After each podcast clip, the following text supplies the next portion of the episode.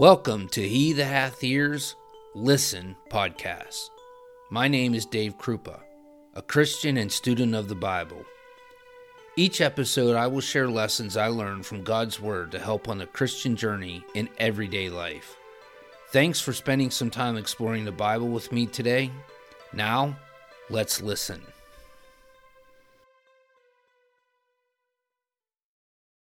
With the recent events, now would be a great time to cover a lesson entitled Who Moved My Cheese, based upon the book by Spencer Johnson. The story goes something like this There once lived two mice named Sniff and Scurry, and two little people named Hem and Haw. They lived in the big maze. Hem and Haw thought they were better than Sniff and Scurry because they had brains. They could think and didn't need to rely on instinct to survive. Every day, Sniff and Scurry would put their jogging shoes on and head on over to Cheese Station C to fill up on cheese. Hem and Haw would go over every morning also. When they arrived at Cheese Station C, Sniff and Scurry would hang their jogging shoes around their necks, just in case they needed them. Hem and Haw, on the other hand, would lay their shoes over by the wall. Each day that passed, Sniff and Scurry would run over to Cheese Station C bright and early in the morning. Hem and Haw, however, would stroll over when they felt like it. Why do those mice get in such a hurry? The cheese isn't going anywhere, said Haw. One day when Sniff and Scurry arrived, they found that there was no cheese to be found. This didn't surprise them as they had noticed the supply was getting smaller. They quickly ran into the maze in search of new cheese. When Hem and Haw arrived, they couldn't believe it. Who moved my cheese? screamed Haw. This is not fair. Maybe if we wait here it'll come back, cried Hem. They waited for days, but no cheese returned. Meanwhile, Sniff and Scurry had discovered a huge supply of new cheese in Cheese Station N. They made a lot of mistakes since they couldn't think, but eventually they did find their way. One day, while waiting for the cheese to return, Hem asked Haw if maybe they should go out into the maze and look for new cheese. Haw said, No way. Someone moved my cheese and they should put it back. Besides, it's too scary out there in the maze. But Haw, if we don't find cheese soon, we'll surely die. Hem imagined what it would be like to have cheese, but he also imagined how much danger there was in the maze. He wrote a saying on the wall what would you do if you weren't afraid? Then he laced up his shoes and went into the maze. As he wandered around, he periodically stopped to write a message on the wall in hopes of Haw finding his way. One time, Hem stopped to write, Smell the cheese often so you know when it's getting old. Hem kept finding new stations, but no new cheese. He would find a few crumbs here and there, but it seemed enough to keep him going on his search. He often thought of what Haw was doing. Was he still stuck in Station C? Or was he now searching for new cheese out in the maze? Or was he still afraid of leaving? Hem stopped to write, When you move beyond your fear, you feel free. Finally, Hem came to Cheese Station N and there was Sniff and Scurry in the biggest pile of cheese he had ever seen. He stopped to write, imagining myself enjoying new cheese even before I found it, led me to it. Now, in this story, the cheese can represent anything that's important to us. For this podcast, the cheese represents our faith. At some time in our lives, someone or something is going to move our faith. It can happen to even the most devout person. Turn your Bibles to Exodus chapter 16, verses 2 to 3. The whole congregation of the sons of Israel grumbled against Moses and Aaron in the wilderness. The sons of Israel said to them, Would that we had died by the Lord's hand in the land of Egypt when we sat by pots of meat, when we ate bread to the full. For you have brought us out into this wilderness to kill this whole assembly with hunger. Now, notice this is after they have already crossed the Red Sea. This is after these same people seen the plagues that were brought upon Egypt. This is after they crossed the sea on dry land.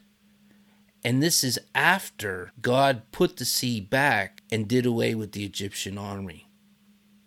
And now they're grumbling to Moses because they felt they were better off in Egypt as slaves. How about John the Baptist? A devout man? We're told that when his mother met Mary, that he leapt for joy in her womb. We are also told that he was out in the wilderness preaching, baptizing people, teaching them that there was one coming after him that was before him. And we find that when he did see Jesus coming to him, he didn't want to baptize him because he wasn't worthy to, as he said, unloose the laces on his sandals. But look at Matthew chapter 11, verses 2 through 6. Now, when John, while in prison, heard of the works of Christ, he sent word by his disciples and said to him, Are you the expected one, or shall we look for someone else? Jesus answered and said to them, Go and report to John what you hear and see. The blind receive sight, and the lame walk, the lepers are cleansed, and the deaf hear. The dead are raised up, and the poor have the gospel preached to them. And blessed is he who does not take offense at me. How about Peter sinking in the water? In Matthew chapter 14 and 31, we see immediately Jesus stretched out his hand and took hold of him and said to him, Ye of little faith, why do you doubt? Now Peter was on a ship in a storm when he looked out to the water and seen Jesus coming towards the boat walking on the water.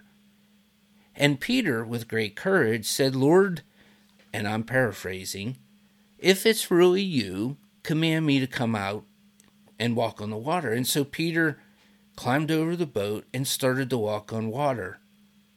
What a tremendous act of faith.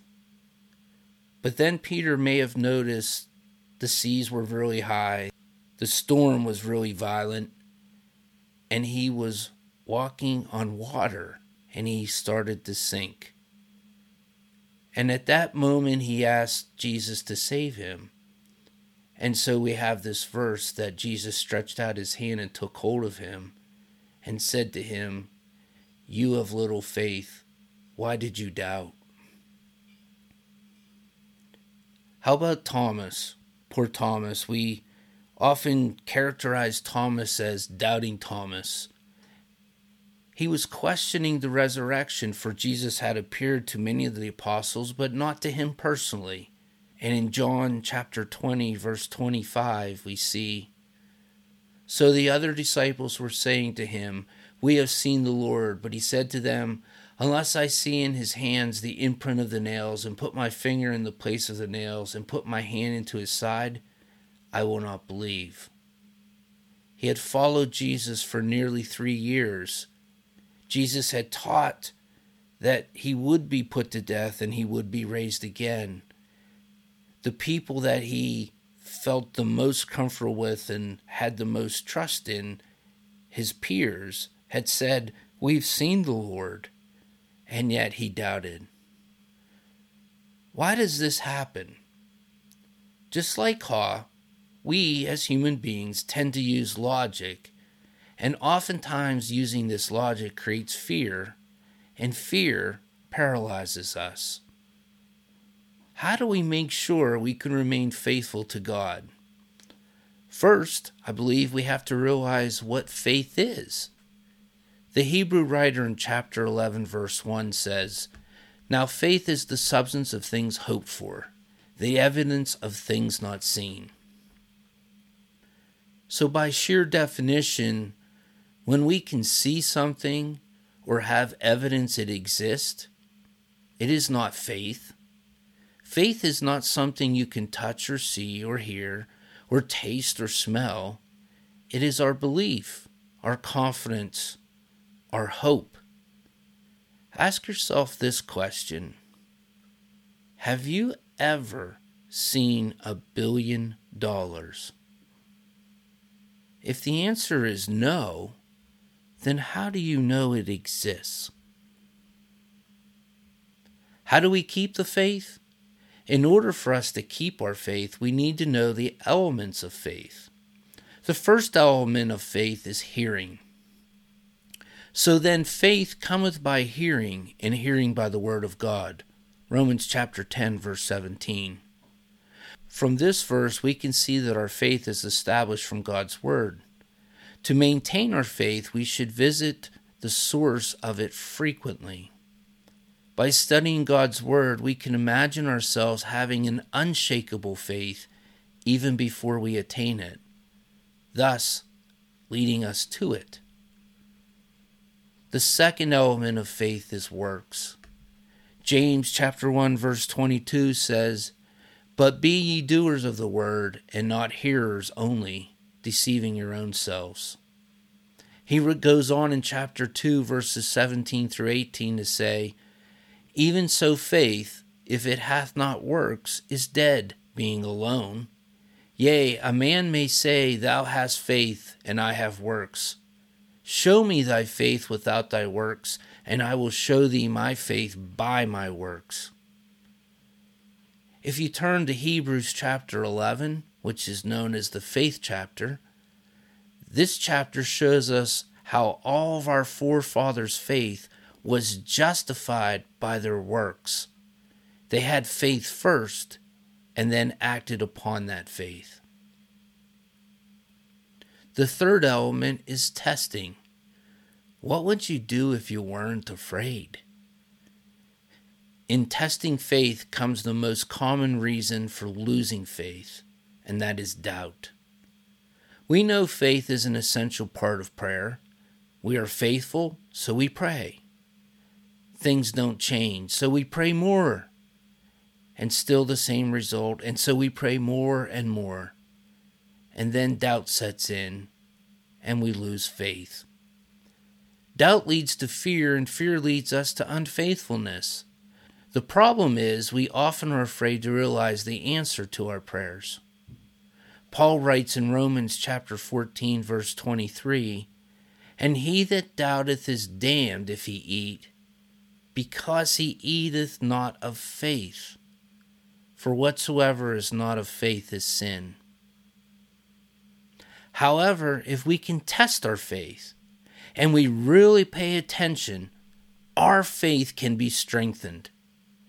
Consider, if you will, the story of Jehoshaphat in 2 Chronicles chapter 20.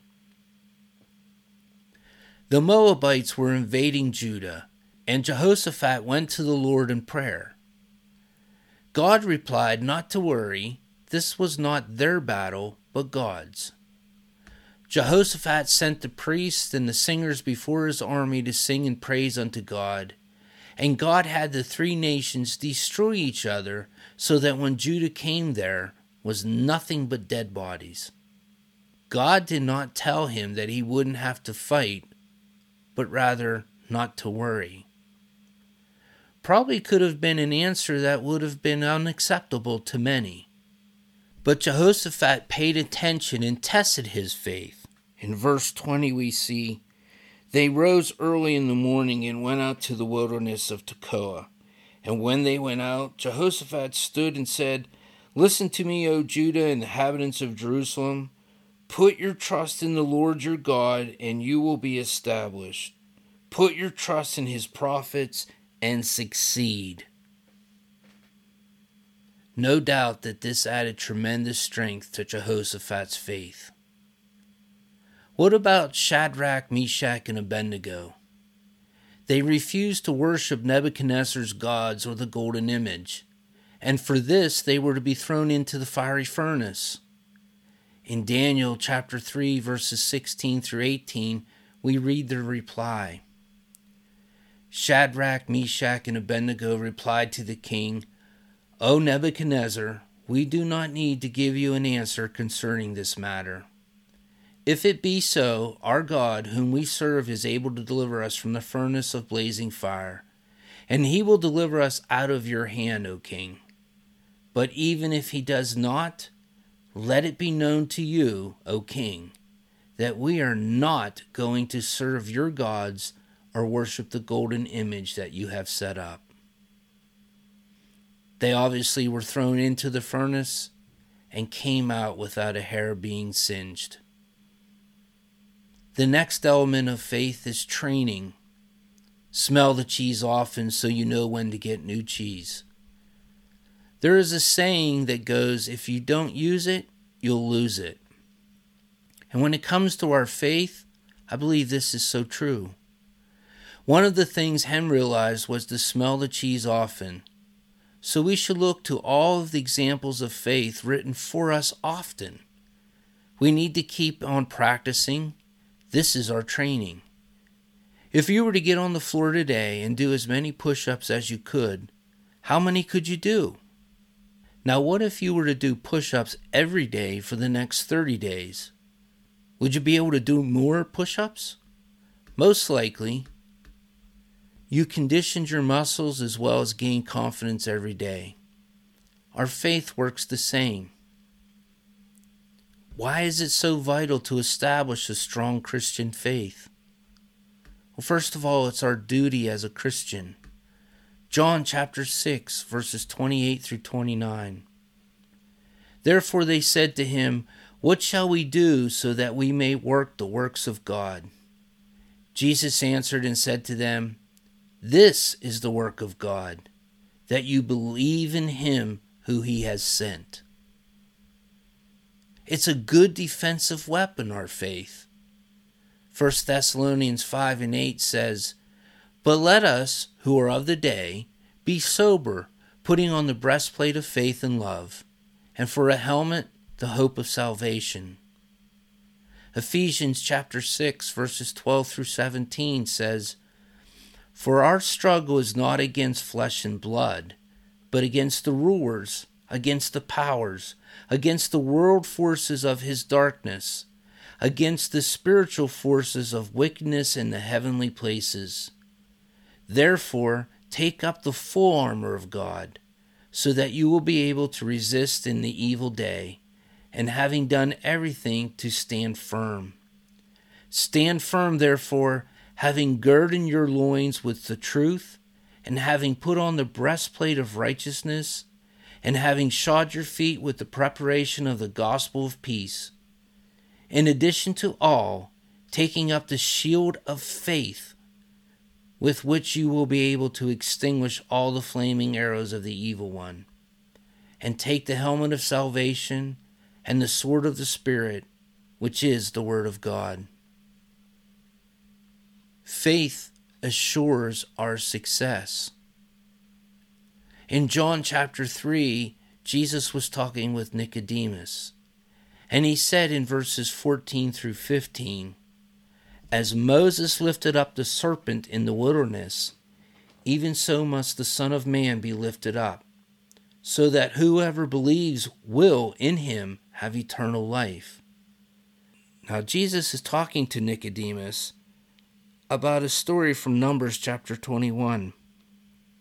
The story where the Lord sent fiery serpents among the people because of their lack of faith, and the serpents were biting the people, and so they asked that this be taken away. And Moses built a bronze serpent as he was instructed to by God. And the deal was if you got bit by one of the fiery snakes, you were to look upon the bronze serpent and you would be healed. Notice it takes faith to follow those directions and action to actually do it. Faith pleases God. But without faith it is impossible to please him. For he that cometh to God must believe that he is, and that he is a rewarder of them that diligently seek him.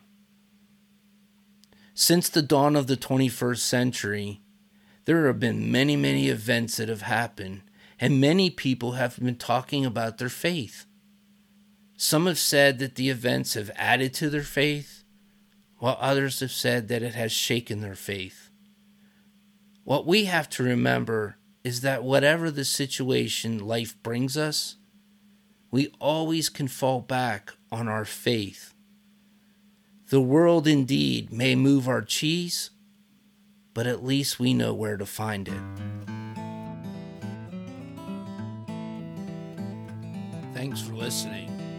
W. Clement Stone wrote, That which you share multiplies, that which you withhold diminishes. If you found this podcast enjoyable, share the link with someone you care about.